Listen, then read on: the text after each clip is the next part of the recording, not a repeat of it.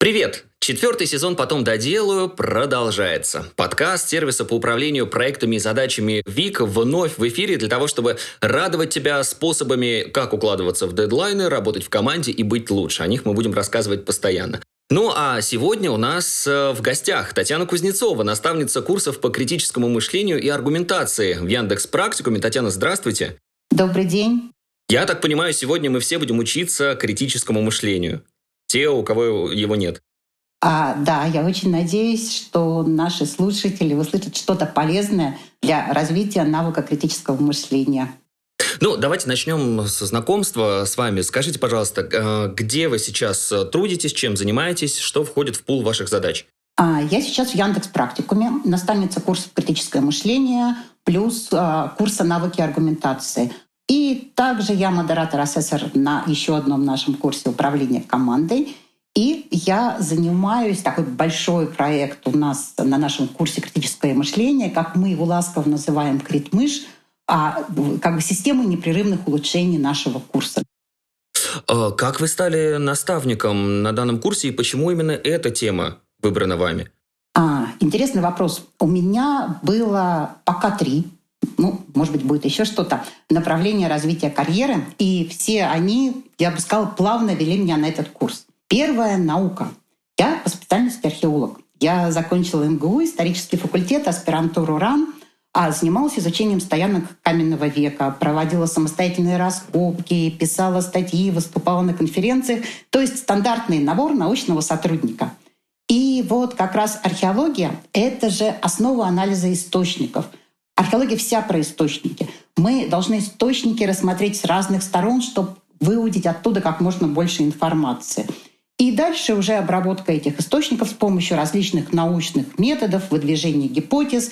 То есть, в принципе, как мы с вами чуть дальше проговорим, это тоже основа критического мышления. Следующий угу. этап — это бизнес. В какой-то момент, ну, как у многих из нас, те далекие годы встал вопрос заработка денег. И пришлось, к сожалению, отложить науку в пользу бизнеса.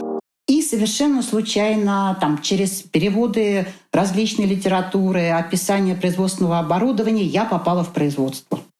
И вот само производство, оно у меня подкупило именно своей структурностью. Я поняла, что надо учиться, дополнительное образование.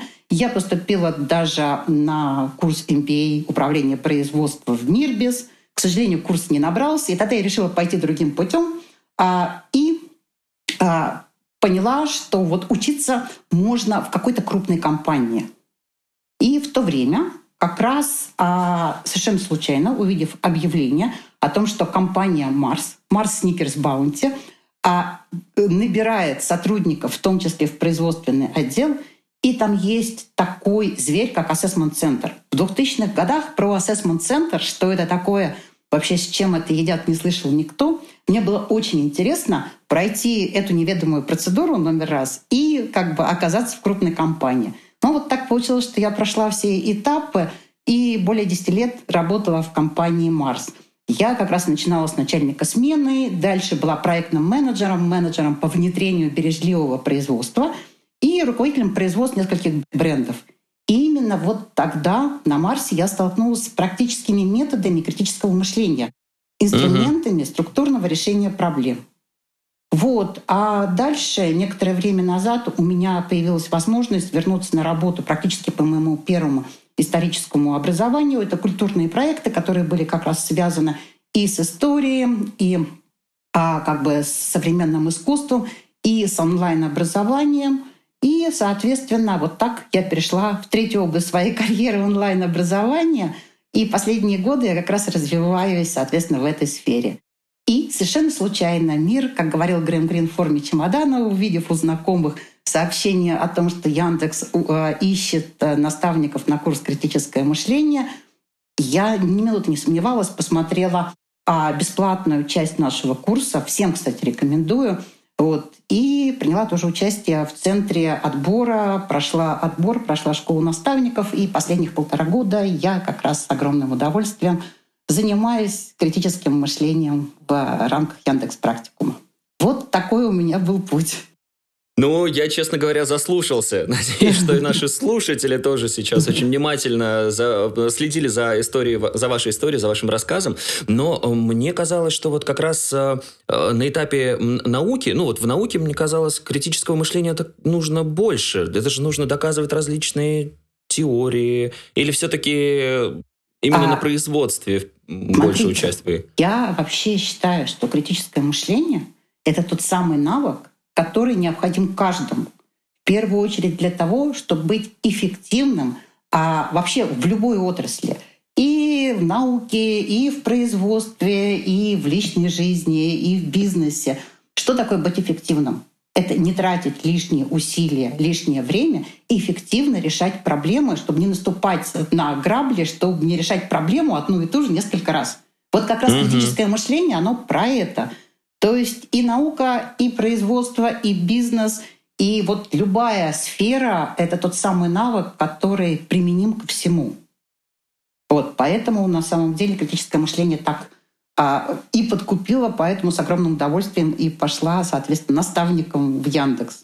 Согласен с вами полностью, но вот что касается этапа э, работы руководителем э, на производстве, вот когда вы управляли процессами э, там, какие методы, возможно, какие лайфхаки применяли по-современному говоря, и вот эти методики бережливого производства, о котором вы тоже упомянули, можете поделиться ими с нами? Конечно.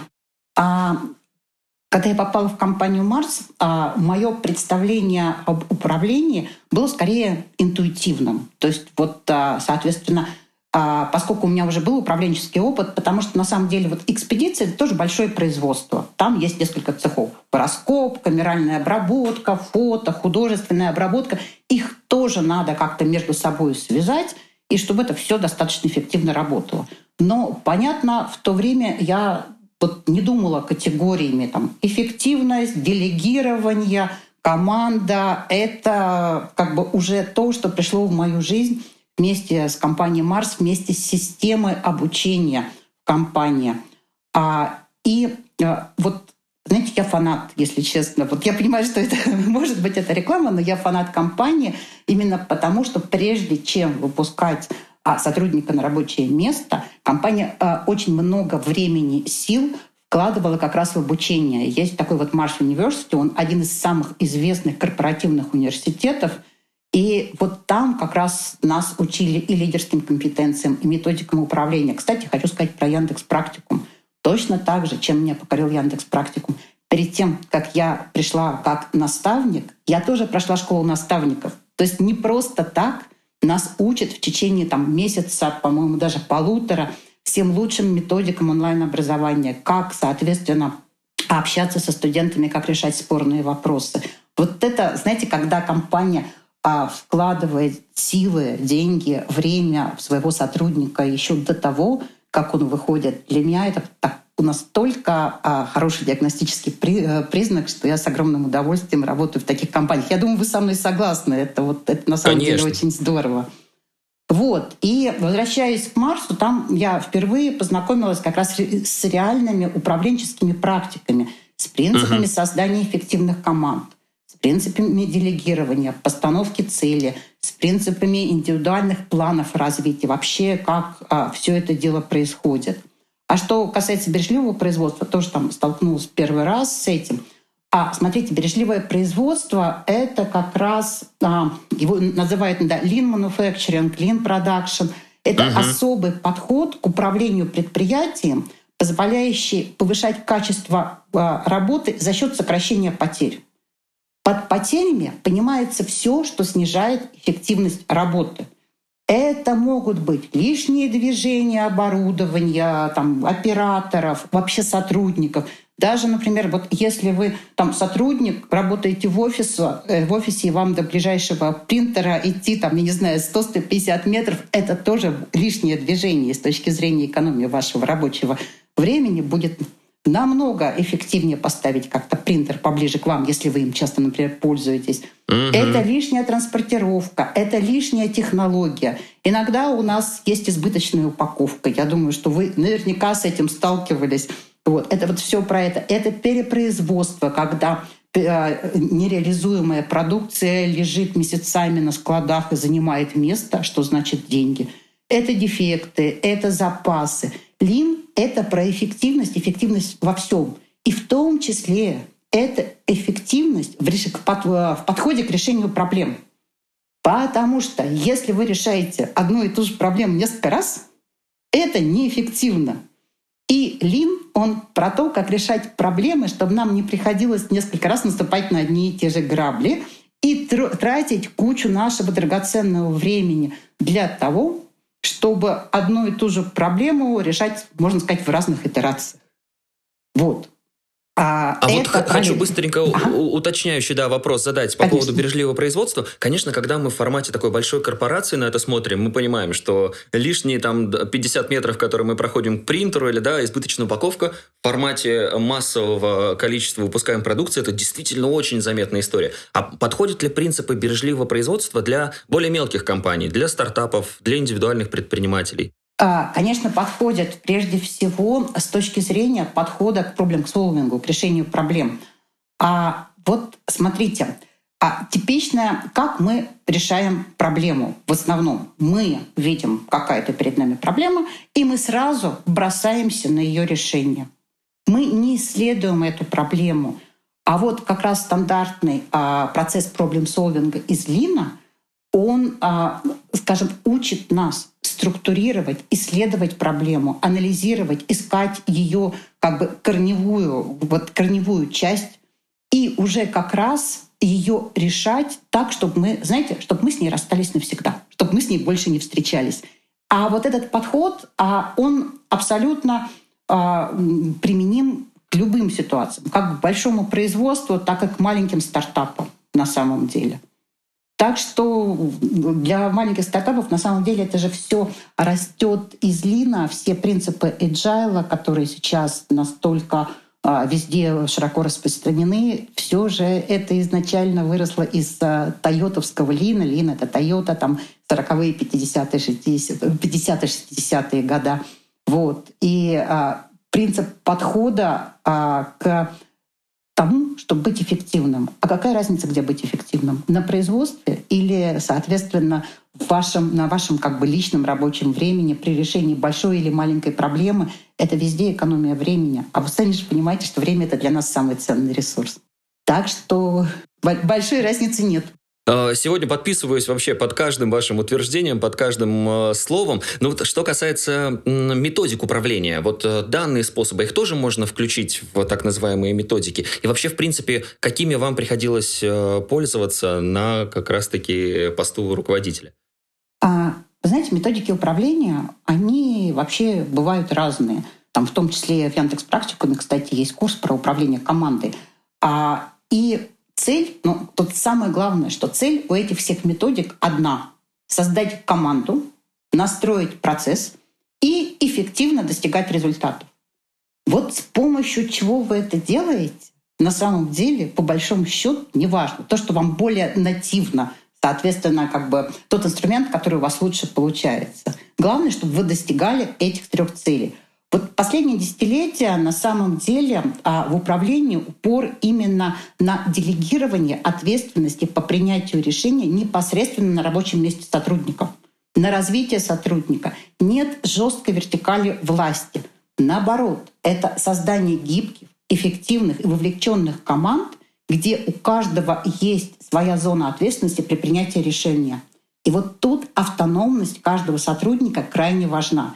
Если раньше, если мы с вами посмотрим лет на 20-30 назад, например, это жесткая вертикаль власти, вот у тебя есть свое место, и вот, вот знаете, вот такой жесткий прямоугольник, за который ты выходить не можешь, то сейчас, наоборот, другой подход. И вот, кстати, как раз а, вот а, для того, чтобы а, наиболее эффективно осуществить такой подход руководителю, кроме функциональных компетенций, очень крайне необходимо так называемые те самые soft skills. Это умение делегировать, умение мотивировать сотрудника, это коммуникативные навыки. И угу. сами понимаете, что вот, вот тут без гибких навыков сейчас в управлении производством, вообще в любом управлении, управлении и в создании эффективной вовлеченной команды не обойтись никак.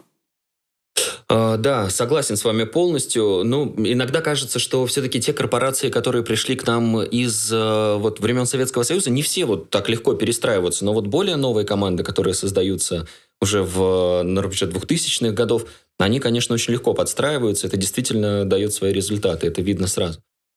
Вы знаете, мне кажется, что сейчас, а, вот в наше время уже а, вот как бы необходимость развития гибких навыков очень хорошо видна и для, там, знаете, больших таких устоявшихся структурных компаний. Во всяком случае, то, что я мониторю по публикациям, а по запросам есть уже на этот запрос. Потом я могу сказать, у нас а, учились студенты, в том числе из таких вот больших, еще выросших из Советского Союза корпораций.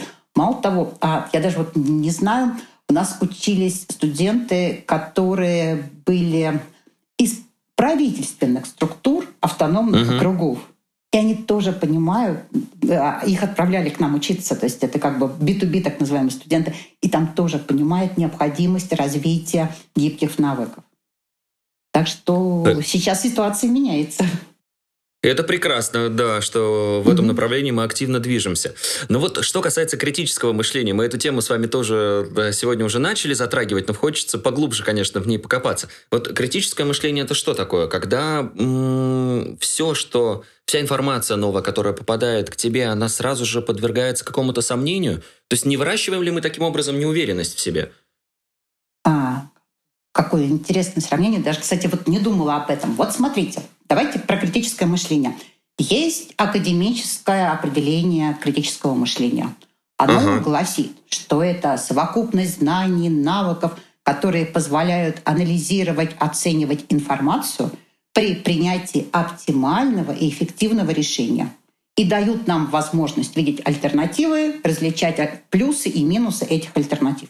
Это вот такое максимально приближенное к академическому, а, соответственно, определение то есть там умение анализировать, умение, э, соответственно, э, умение видеть плюсы и минусы. Угу. Я могу сказать, что для меня критическое мышление — это ответ на, наверное, на мой собственный вопрос. А как именно я отбираю и оцениваю информацию? Насколько эффективны мои решения?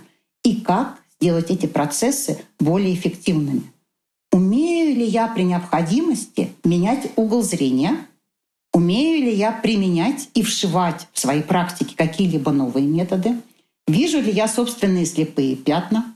И что самое важное, рефлексирую ли я то, что я делаю? Кстати, а знаете про квадрат рефлексии? Рассказать про, про информацию? А, есть одна такая а, вещь, а, которая очень... Мы, кстати, этому на курсе на нашем учим, которая помогает анализировать вообще всю информацию. А, как бы это одна из баз для критического мышления. А всю вообще информацию, которая есть вокруг нас, а, угу. можно развить на четыре группы. Вот этот большой квадрат и его четыре части, они известны, скажем так, с давних времен, но вот в наш, а, как бы, а, в нашу практику их вел такой небезызвестный человек, вы, возможно, про него слышали, Дональд Рамсфелд, министр обороны Соединенных Штатов в 90-е 2000-е годы. А, и вот эту информацию можно разбить на четыре группы. А первая — это та информация, которую, давайте мы приломим все это в том числе через навыки.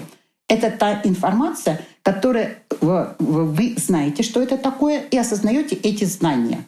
Это так называемое известное известное. Например, угу. Я слышали об этом, да, я умею кататься на велосипеде, у меня этот навык есть, я отдаю себе отчет в этом навыке. Второй квадрант — это известное, неизвестное. Я знаю, что есть мотоцикл. И я знаю, угу. что есть школы, где можно этому пойти научиться. То есть, если мы говорим про навыки, я знаю, что вот есть такой-то навык, я знаю, куда мне идти для того, чтобы этот навык потренировать. Я знаю, что в данный момент я в этом некомпетентна, но понимаю путь развития. Дальше. Следующий квадрант. Неизвестное, известное. Есть у меня какие-то определенные знания, какие-то навыки, но я себе не отдаю в них отчет. Ну вот, например, я очень хорошо Это вшито в базовой комплектации. Умею читать графики и цифры. Я когда там смотрю на таблицу, у меня прям не состыковки, знаете, красным. Вот, вот они мне мигают. Угу. Вот. Это во мне вшито. И у нас в каждом это есть. Главное — это определить. Это была верхушка айсберга. А вот самое сложное, вообще вот основание этого айсберга — это большой квадрат, неизвестное, неизвестное. То есть существуют знания, существуют навыки, о которых это наши слепые пятна, о которых мы даже не знаем. Мы даже не задумываемся о том, что они есть. Вот я даже, вот знаете, вот просто как пример. Например, в далекое время, то самое, когда это еще можно было, вы там, ездили всегда на отдых в Турцию, заказывая отели. Но вы даже не uh-huh. думали, что есть система R&B, которая там, поможет вам сэкономить время, деньги и вообще более качественно провести о, а, отдых. То есть есть такие навыки, что мы даже не думаем о них. И вот это наши слепые пятна. И вот как раз критическое мышление позволяет нам закидывать удочку в наши слепые пятна и, соответственно, их высветлять. Для нас очень важно, что вокруг нас, в нашем восприятии много вот этих слепых пятен. Угу. И мы а, должны как подходить к оценке информации как раз с точки зрения, что нам доступна не вся информация. А вот если мы с вами пойдем дальше, для того, чтобы разобраться с этими слепыми пятнами, для того, чтобы мыслить критически, нам очень важно знать, как происходит сам процесс мышления, где могут быть засады и как их преодолеть. А, хотел э, понять, а вот есть какие-то признаки, по которым человек или наш слушатель, например, может себя продиагностировать и понять, а вообще обладает он критическим мышлением или не обладает? А, есть один из таких вот, знаете, а, первых признаков угу. это грабля. Если вы уже энный раз решаете какую-то проблему, и она а, еще не решена, то есть она постоянно угу. дает о себе знать, а возможно, вы решаете не корневую проблему, а что-то немножко другое. Вот. А еще один из, э, как бы, из вот таких вот маркеров, я бы сказала, обратную связь. Вот обратная связь — это вообще один из самых мощнейших инструментов. Задайте угу. вопрос окружающим. Что они думают по этому поводу? Как они думают, как у вас с критическим мышлением? Только вот задайте честные вопросы и выслушайте их ответ. Окружающие, а, понимаете, у вас есть свои слепые пятна, у окружающего есть свои слепые пятна. И наши слепые пятна не совпадают. И они увидят то, в чем вы себе не отдаете отчет. Вот. И обратная связь от окружающих тоже может быть таким вот маркером, а который позволит посмотреть в сторону, все ли нормально у меня критическим мышлением. Вот тут хочу сказать одно. Критическое мышление — это навык. Это такой же навык, как кататься на велосипеде. Это не что-то врожденное, с чем вот если там как бы его нет, у вас его никогда не будет. Это навык, угу. который развивается. И развивается очень успешно. У нас на самом деле на курсе, потом хотела тоже об этом сказать, у нас а, даже есть входной и выходной тест. А мы проверяем, что же у человека на входе с критическим мышлением — и что становится после нашего курса. И вы знаете, прекрасные результаты. Даже за два месяца, пока длится наш курс, навык-критическое угу. мышление очень здорово развивается. А если вы и дальше не будете забывать, как кататься на велосипеде, он будет еще и дальше прогрессировать. Тренировать навык, да. да. Это вот когда видишь такую динамику, это сразу отрезвляет, и ты понимаешь, это что очень делаешь здорово. Знаете, вот для того, чтобы как раз вот а избежать ошибок и вообще угу. для самого процесса критического мышления а, необходим, очень важно знать, а, каким образом, как сам процесс мышления происходит, какие могут быть там те же самые а, засады и как мы можем это преодолевать. Вот одна из концепций, которая мне, например, очень близка, с которой я еще там, до курса познакомилась, там книжки про это читала, и очень рада, что именно на курсе мы этой концепцией пользуемся — это как раз концепция, может быть, вы знаете о ней Канемана э, и Тверски о двух системах мышления. Не слышал. Сейчас с удовольствием расскажу. В 70-х годах социальные психологи Даниэль Канеман и Амос Тверски доказали, что существует у нас в голове две принципиально разные системы мышления. Система 1 и система 2. И вот тут, угу. внимание, вот это название «Система 1», «Система 2», прямо сейчас процитирую Канемана, они выдуманные персонажи, это не системы в обычном понимании этого слова.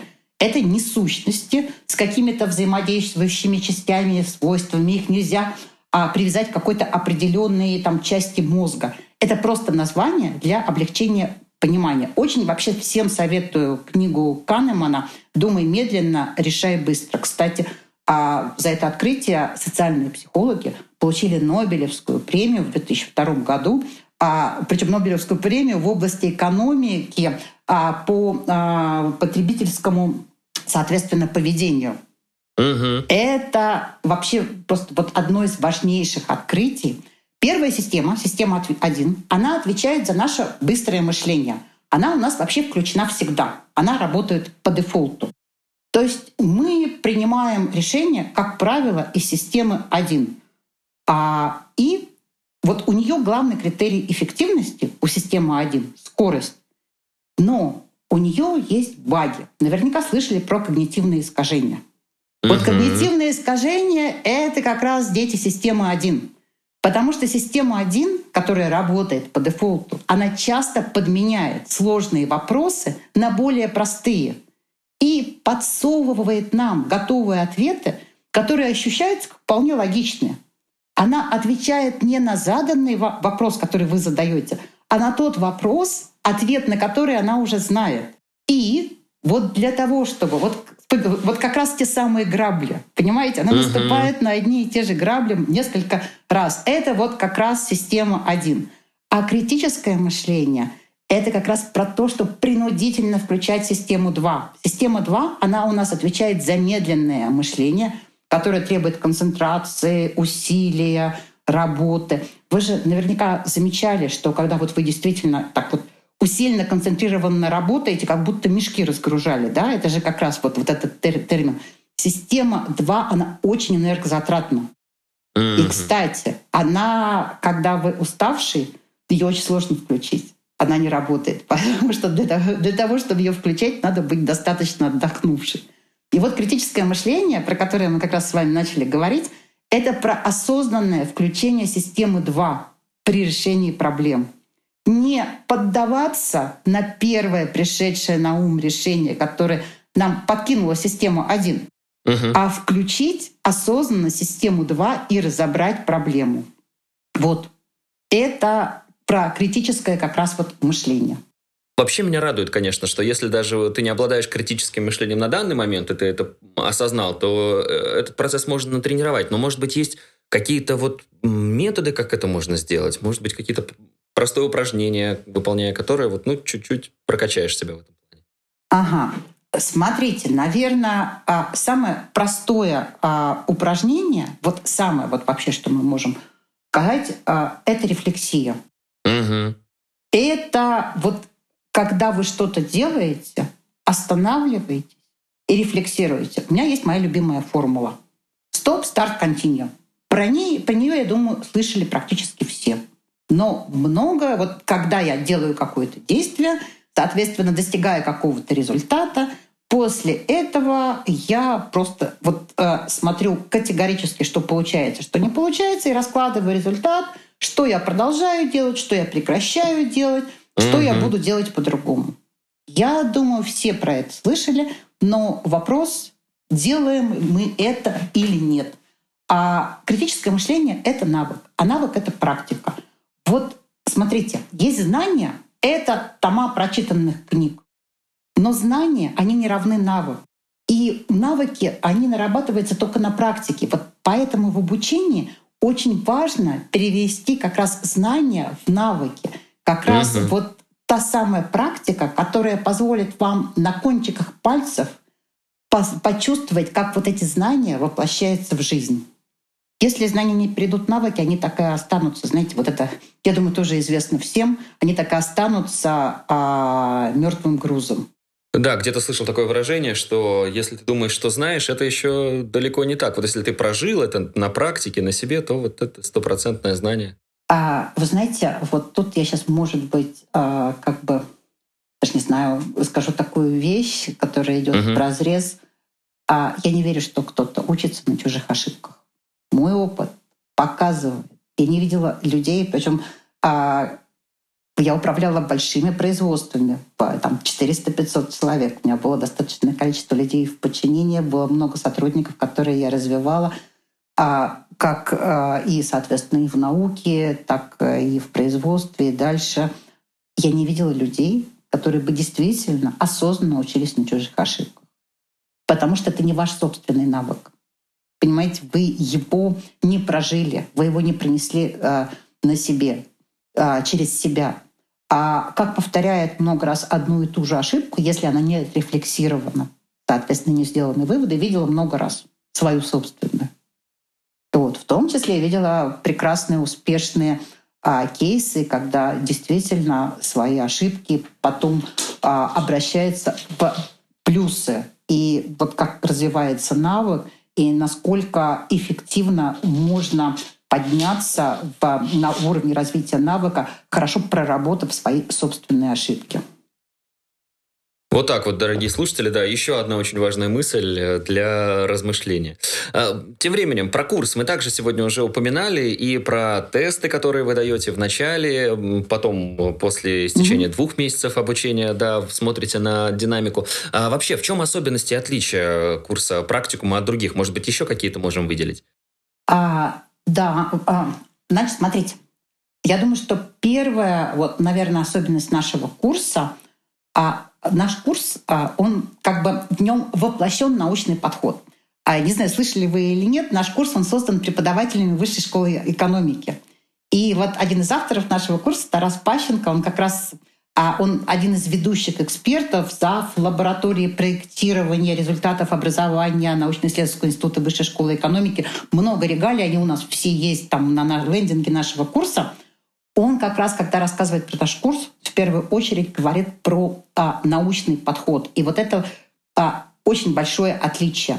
Работа над курсом, это я, можно сказать, сейчас рассказываю то, что вот нам Тарас как раз э, рассказывал по поводу нашего курса. Работа uh-huh. над курсом как раз началась с того, что в высшей школе экономики на основании большого количества, а, анализа большого количества современной литературы, по критическому мышлению, по философии, по логике, была разработана специальная матрица образовательных результатов, которые изначально закладывались в курс. И исходили из того, что нужно знать, что нужно уметь, что нужно делать, какие установки важны, чтобы человек умел мыслить критически. Какие важные компоненты критического мышления — задействованы в стандартном, шли от процесса проблем, проблем-солвинга, решения проблем. Какие важные компоненты критического мышления задействованы в процессе решения проблем. А процесс решения проблем а, как бы состоит из четырех этапов. Это анализ проблемы, ее уточнение. Второй этап — это генерация решения. Третий этап — это отбор решения. И четвертый этап — это имплементация вообще решения в жизнь. Вот этот вот стандартный, а, скажем так, подход к проблем-солвингу, я думаю, вы о нем слышали, это вот вообще как бы азбука. И угу. вот как раз наш курс а на основании вот такого подхода к решению проблем а, были и заложены вот те самые установки критического мышления. Как и где критическое мышление применяется на всех этих четырех этапах а, вот этого алгоритма решения проблем. Вот. И у нас как раз на самом деле на курсе четырехмодульная структура. Ага. Он состоит из теоретической части и из практической части. Причем на теорию, насколько я помню, там больше 30 часов — и на практику, это практические воркшопы, тоже около 40 часов практических там онлайн-занятий в формате Zoom, там с наставником. А для того, чтобы как раз мы с вами говорили, знания перевести в навыки. Потому что если вы прочитаете теорию просто в тренажере, возьмете книгу, но не переведете это в навыки, вот не будете применять в каждодневном пользовании, а, к сожалению, все это достаточно быстро выветрится. Это уже тоже проверено. А вот еще, кстати, очень важный аспект. У нас на курсе у ребят, у студентов есть возможность во время обучения разобрать свою собственную ситуацию с помощью инструментов курса. с обратной связью uh-huh. от наставника, так называемый индивидуальный проект. У нас прямо есть такой вот специальная рабочая тетрадка, фрейм, где собраны все инструменты курса, и прямо через эти инструменты можно прогнать свою собственную проблему. Вот. А, и вот наши модули, они, да, вот как бы вот э, структура нашего курса, как я уже говорила, это вот структура основ... типичного проблем-солвинга. Первый модуль — это как раз как с помощью системных инструментов препарировать проблемную ситуацию, чтобы не бросаться сразу на решение, а понять, какую же мы проблему решаем. А наш первый модуль — это как раз про анализ информации, как видеть ошибки и в своем анализе информации, и в анализе информации э, других э, людей. Вы, я думаю, понимаете, что насколько важен в наше время факт-чекинг, как отличить факт от фейка, как манипулируют информацией, там, в том числе там, графической информации, как а, наиболее эффективно вести поиск информации в интернете. Кстати, вот по моему опыту, у, а, по, ребят, как раз студенты говорят, что один из самых интересных воркшопов в первом модуле — это а, про поиск информации в интернете. Потому что то, uh-huh. как, то, те навыки, которые они приобретают на этих воркшопах, совершенно по-другому позволяют им подойти к поиску. Вот. А второй модуль — это как раз модуль «Креативное мышление». Это практики генерации идей с помощью а, основных методик как индивидуальной креативности, так и групповой креативности. И вот тут, кстати, очень интересный модуль. И вот тут я вот как наставник могу сказать, мы чаще всего сталкиваемся с внутренним сопротивлением студентов, что креативное мышление — это только для творческих людей. У меня нет творческой жилки, я не умею генерить, особенно айтишные парни, да, вот у нас все-таки больше всего айтишников. Я не умею генерить что-то новое, но угу. вот, как правило, после прохождения модуля креативности даже суровые айтишники соглашаются в том, что креативность — это не врожденная черта там, от, я не знаю, от каких-то там высших сил, а что вполне креативность, она развивается. Я думаю, что, кстати, знаете про концепцию а, гибких навыков 4C, 4C, который называется. Гибкие Слышал. навыки, да. Да-да-да. Вот, это же как раз критическое мышление, креативность, коллаборация и коммуникация. Угу. И креативность, вот знаете, вот это, наверное, одно из когнитивных искажений, что креативность нельзя развить. Креативность развивается прекрасно. Мы за две недели действительно вот учим вот этим подходом к развитию креативности, а дальше уже как пойдет. Вот. Третий модуль — это вот после того, как мы разобрали проблему, первый mm-hmm. модуль, мы выдвинули гипотезу с помощью, разные гипотезы с помощью методик креативности. И задача третьего модуля — это уже структурный анализ выдвинутых гипотез с помощью инструментов логики. Вот тут у нас как раз классическая логика. Дедукция, индукция, абдукция, плюс бизнес-инструменты, там, смарт, хайди. Вот методы, а, которые мы это самый сложный модуль, действительно, там и для студентов, и для усвоения. А методы, которые мы изучаем а, в этом модуле, они позволяют делать правильные логические выводы относительно того, какое решение э, для вашей проблемы будет наилучшим, наиболее эффективным. А, и, а, что очень важно, ребята учатся видеть ошибки как в своей логике, так и в логике собеседников. А четвертый модуль курса у нас — это аргументация. Поскольку все-таки курс у нас, хотя и практически, но онлайн, а, то есть если мы берем стандартный процесс проблем солвинга, то четвертый этап — это как раз имплементация, соответственно, uh-huh. а, вашей как бы, гипотезы.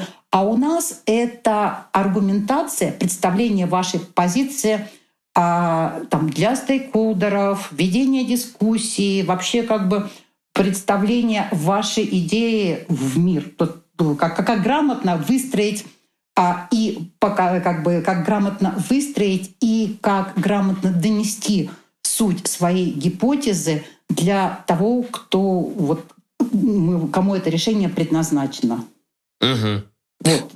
Это... Ну вот у меня... Ага. Да, да, да, да. А, и в конце, как я уже говорила, у нас есть входные тесты, есть выходные тесты. И мы смотрим, как же у нас ребята прокачались за это время? Кстати, вот а наши а, тесты, они точно так же и выработаны, и опробированы. и там даже научные статьи по поводу их есть в Высшей школе экономики. То есть у нас не просто тесты, они вообще единственные, которые вот есть на нашем русскоязычном а, пространстве сделаны. Я просто, ребята, даже по этому поводу, у них есть научные исследования, соответственно, сделаны там с помощью научного подхода, научных методов. То есть это такие научно доказанные тесты. Вот вы пока описывали модули, у меня еще пару вопросов возникло. Конечно. Ну, во-первых, конечно, на этапе креативности, может быть, есть какой-то тоже небольшой э, совет для наших слушателей, что вот такого сделать, или, может быть, ввести какой-то ритуал ежедневный для себя, чтобы вот актив, активировать ту самую креативность. И второй, сразу спрошу, mm-hmm. по поводу стейкхолдеров. Вот как м- защищать свои идеи, гипотезы перед ними? Может быть, тоже такой небольшой совет.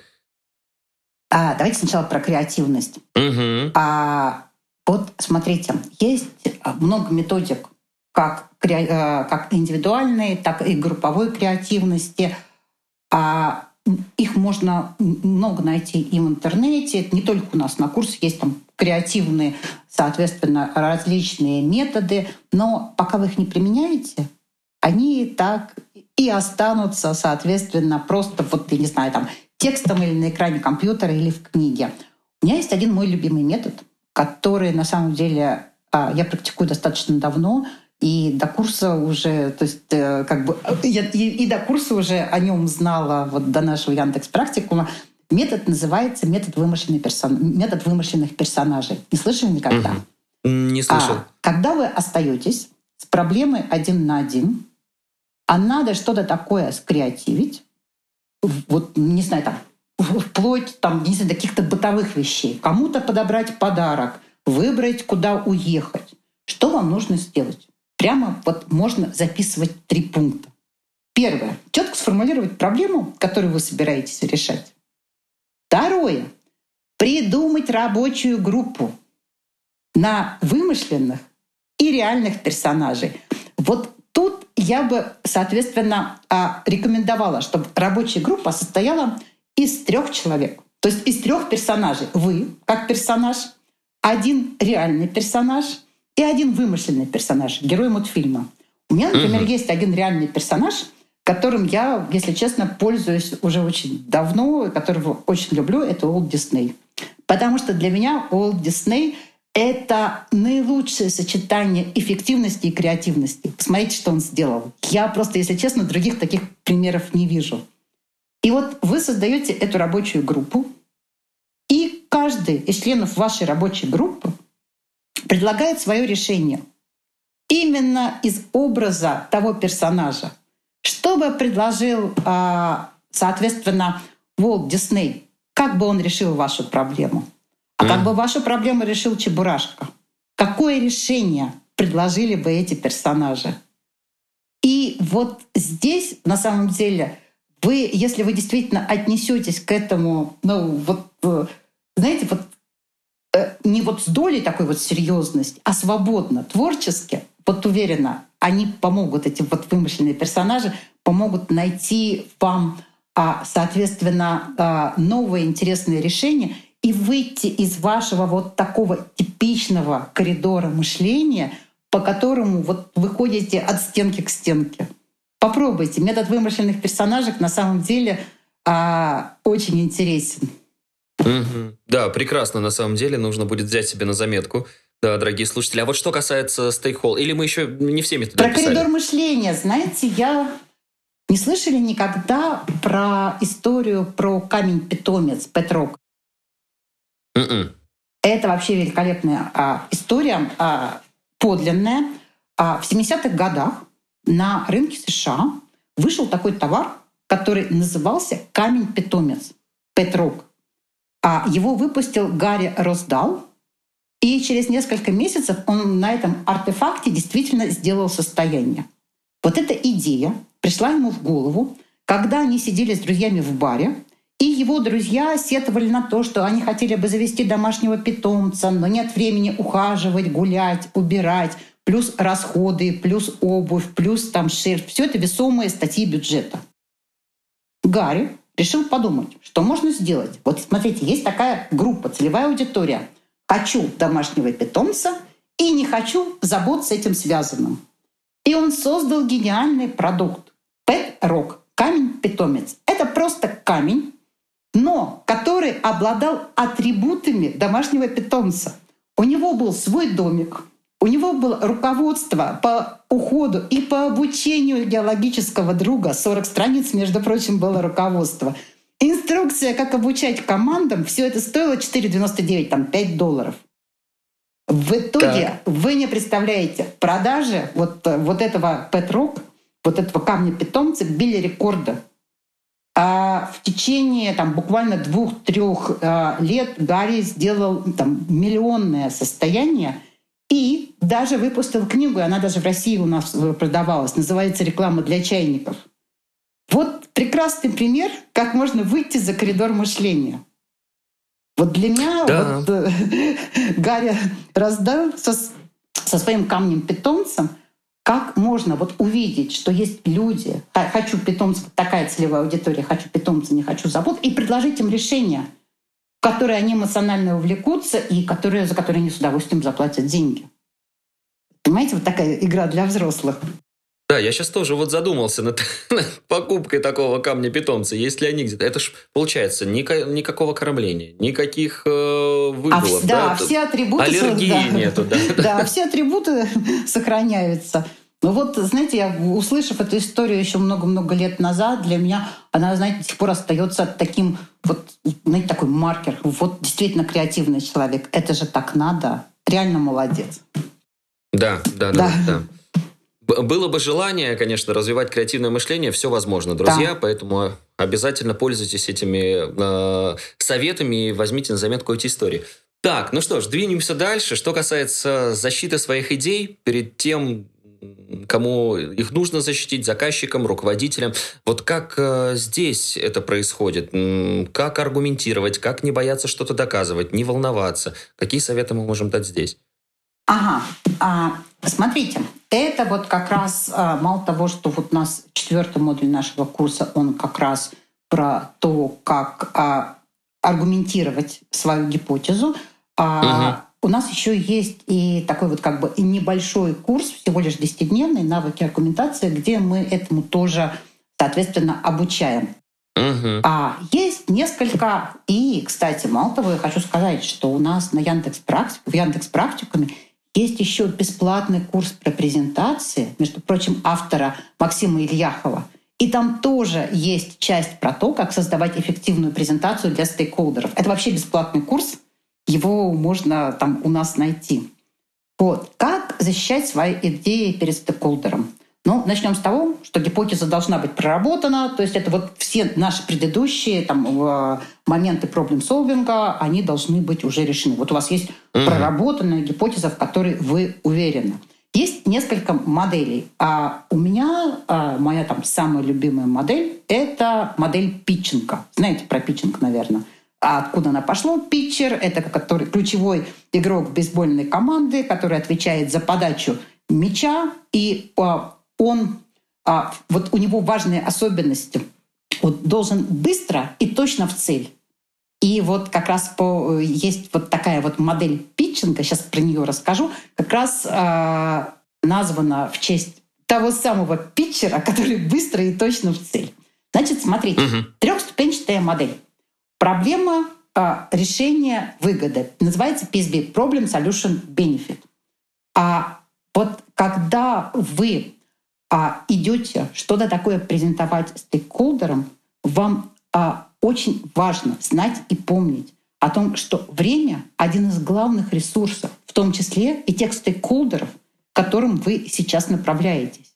Поэтому важно говорить четко, емко и по делу. И вовлечь слушателей. А для того, чтобы вовлечь слушателей, вовлечь ваших стейкхолдеров, надо говорить не на том языке, который близок вам, а на языке стейкхолдеров. Слышали когда-нибудь про а, асимметричный дуализм языкового знака. Не слышали? Mm-hmm. Это вот есть такой лингвистический цен.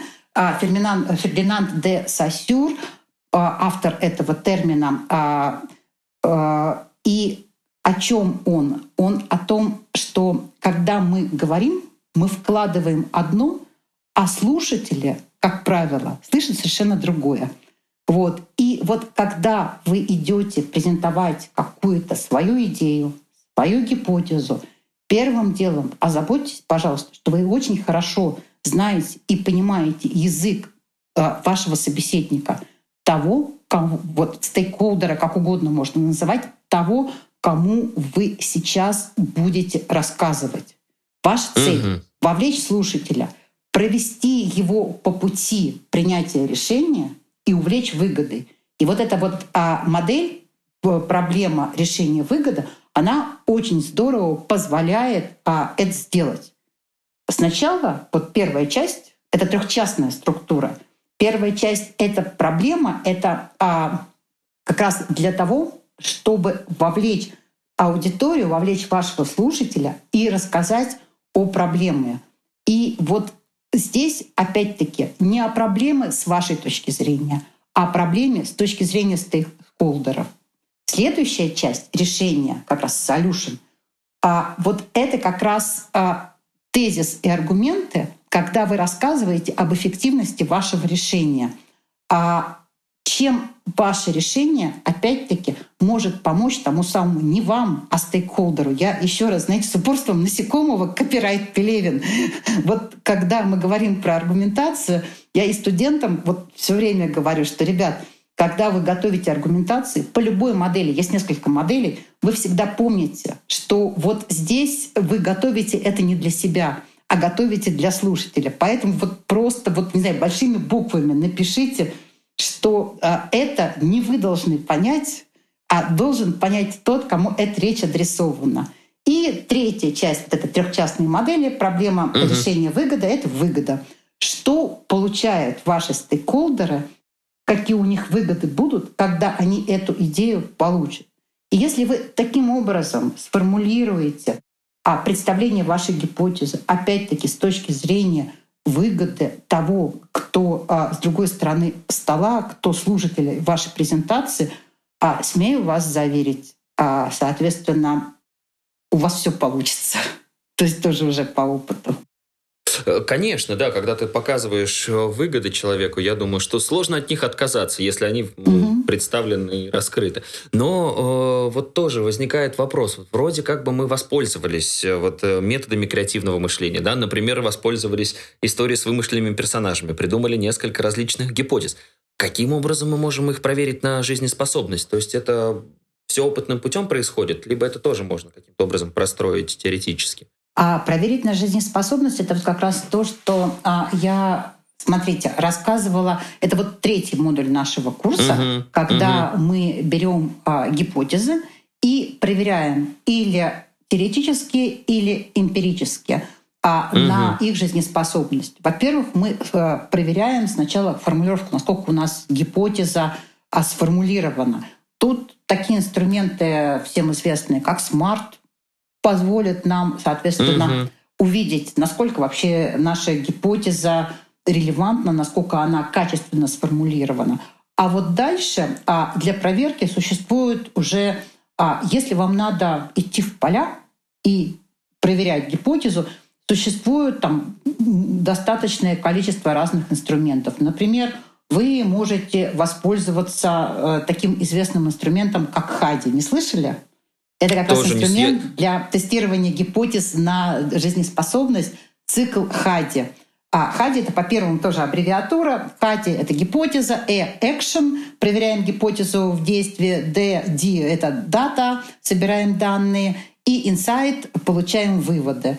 Это, угу. знаете, этот цикл, вот цикл Хади, он интересен тем, что а, это, кстати, к нам тоже пришло из agile команд — а что он а, рассчитан как бы на такое сжатое время проверки гипотезы. То есть а, в самом, вот самой этой методике а, уже а, как бы зашито лимитированное время.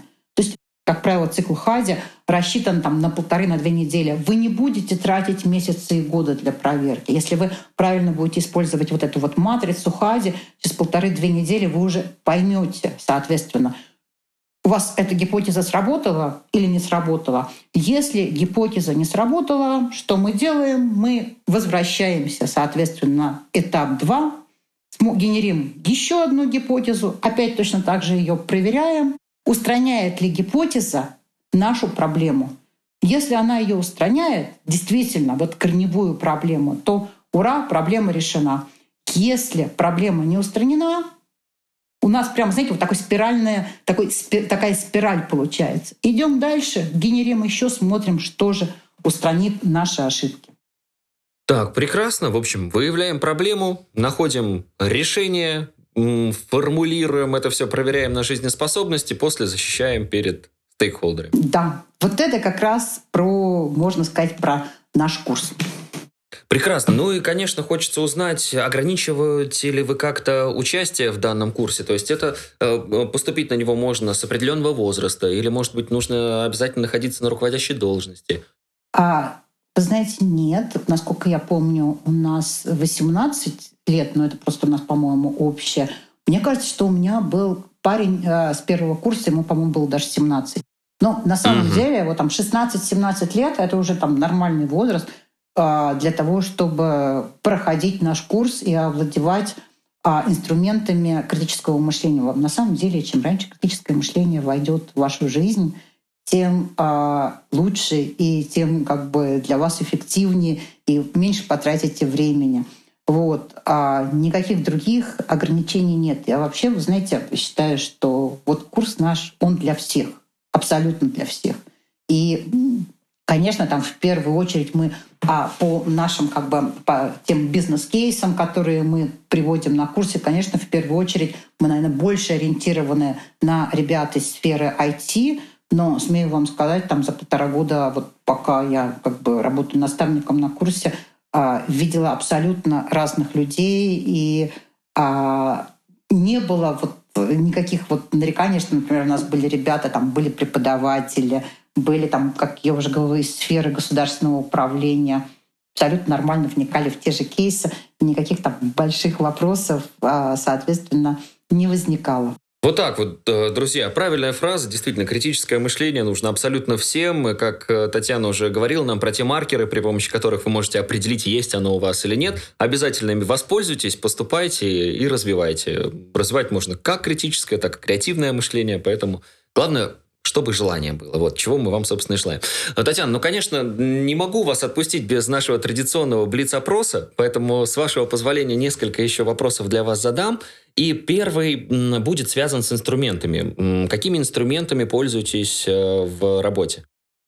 Частый инструмент, который я использую, это критические, критическое мышление, это критические вопросы. А вот и я использую постоянно такие инструменты для задавания критических вопросов, как «пять почему». Я думаю, слышали вы тоже, возможно, об этом инструменте для того, чтобы докопаться, соответственно, почему. Есть еще такой инструмент, как 48 критических вопросов. И а, для вот лично для себя, но ну, это тоже уже по практике, для того, чтобы разобраться в проблеме, я зачастую использую фрейм диаграммы Исикава.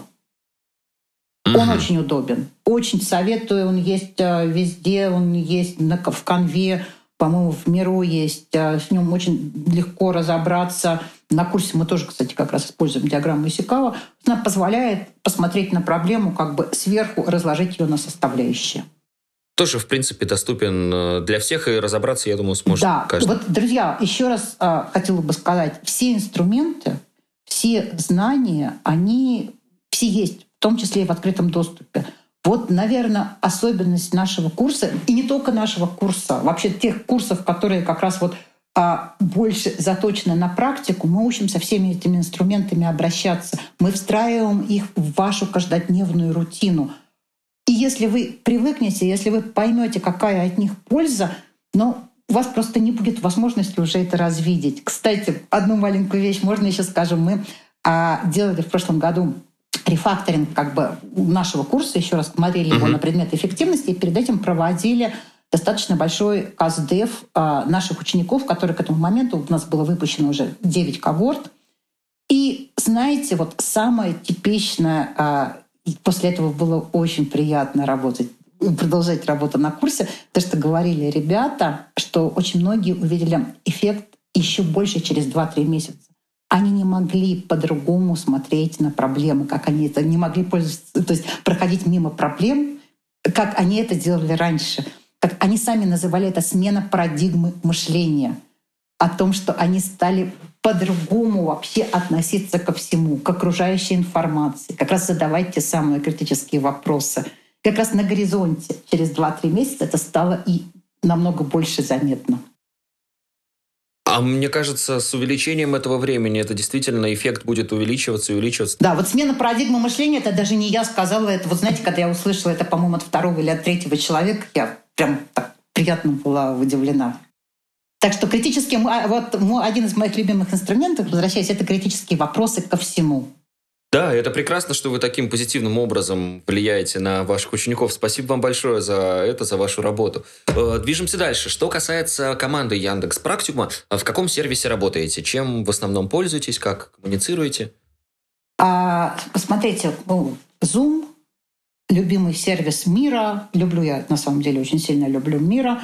Я вообще вот как бы до этого в других проектах а, очень любила Trello знаете вы, наверное, вот сервис Trello, к сожалению, он сейчас тоже не везде а, доступен. Ну и просто Яндекс Календарь. Еще раз, смотрите, инструмент — это просто инструмент. Можно вести, там, не знаю, делать фоллоуапы хоть в Excel и шарить вот этот вот документ. Главное просто же содержание, что там. И вновь э, согласен с вашими утверждениями, вновь все. Э, не могу не согласиться ни в коем случае. Что касается привычек, э, по вашему мнению, опять же, какие мешают, какие помогают в работе, как вы считаете? А помогает рефлексия. Даже в простейшем виде, вот я уже то, что говорила, стоп-старт, континью.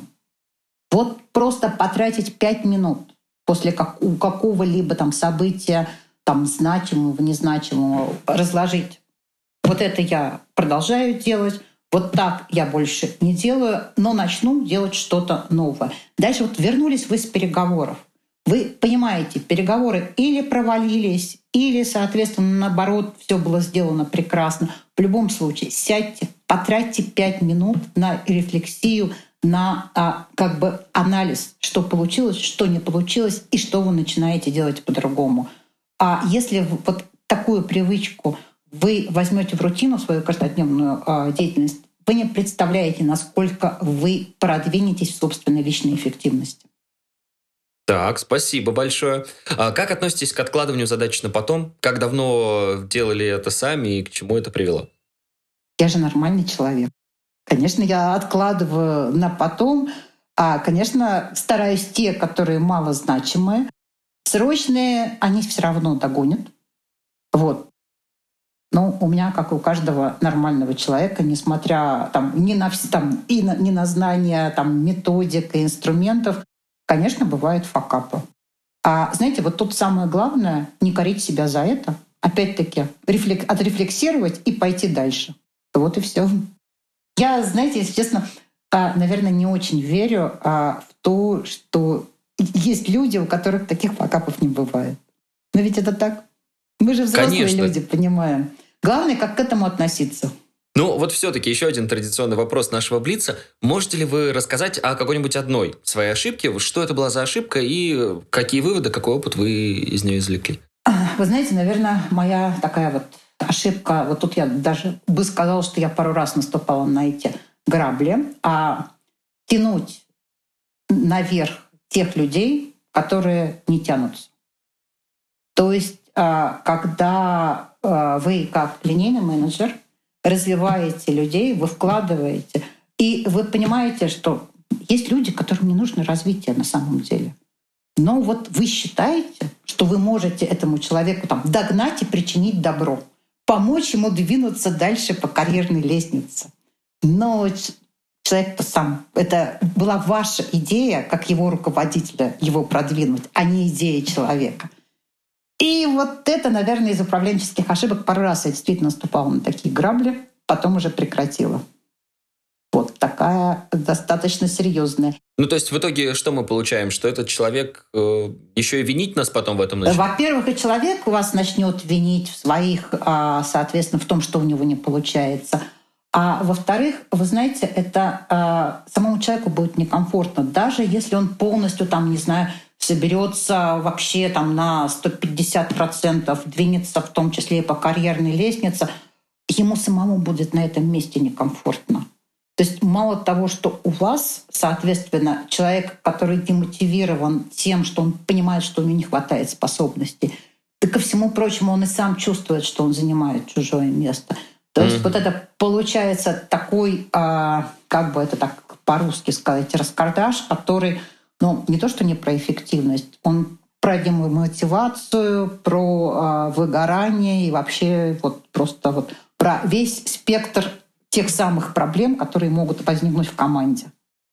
Если вам кажется, что а, вот вам надо развивать именно вот этого человека, пока этот человек сам к вам не подошел и не сказал, что он хочет там, дальше там, своего карьерного роста, не делайте ничего.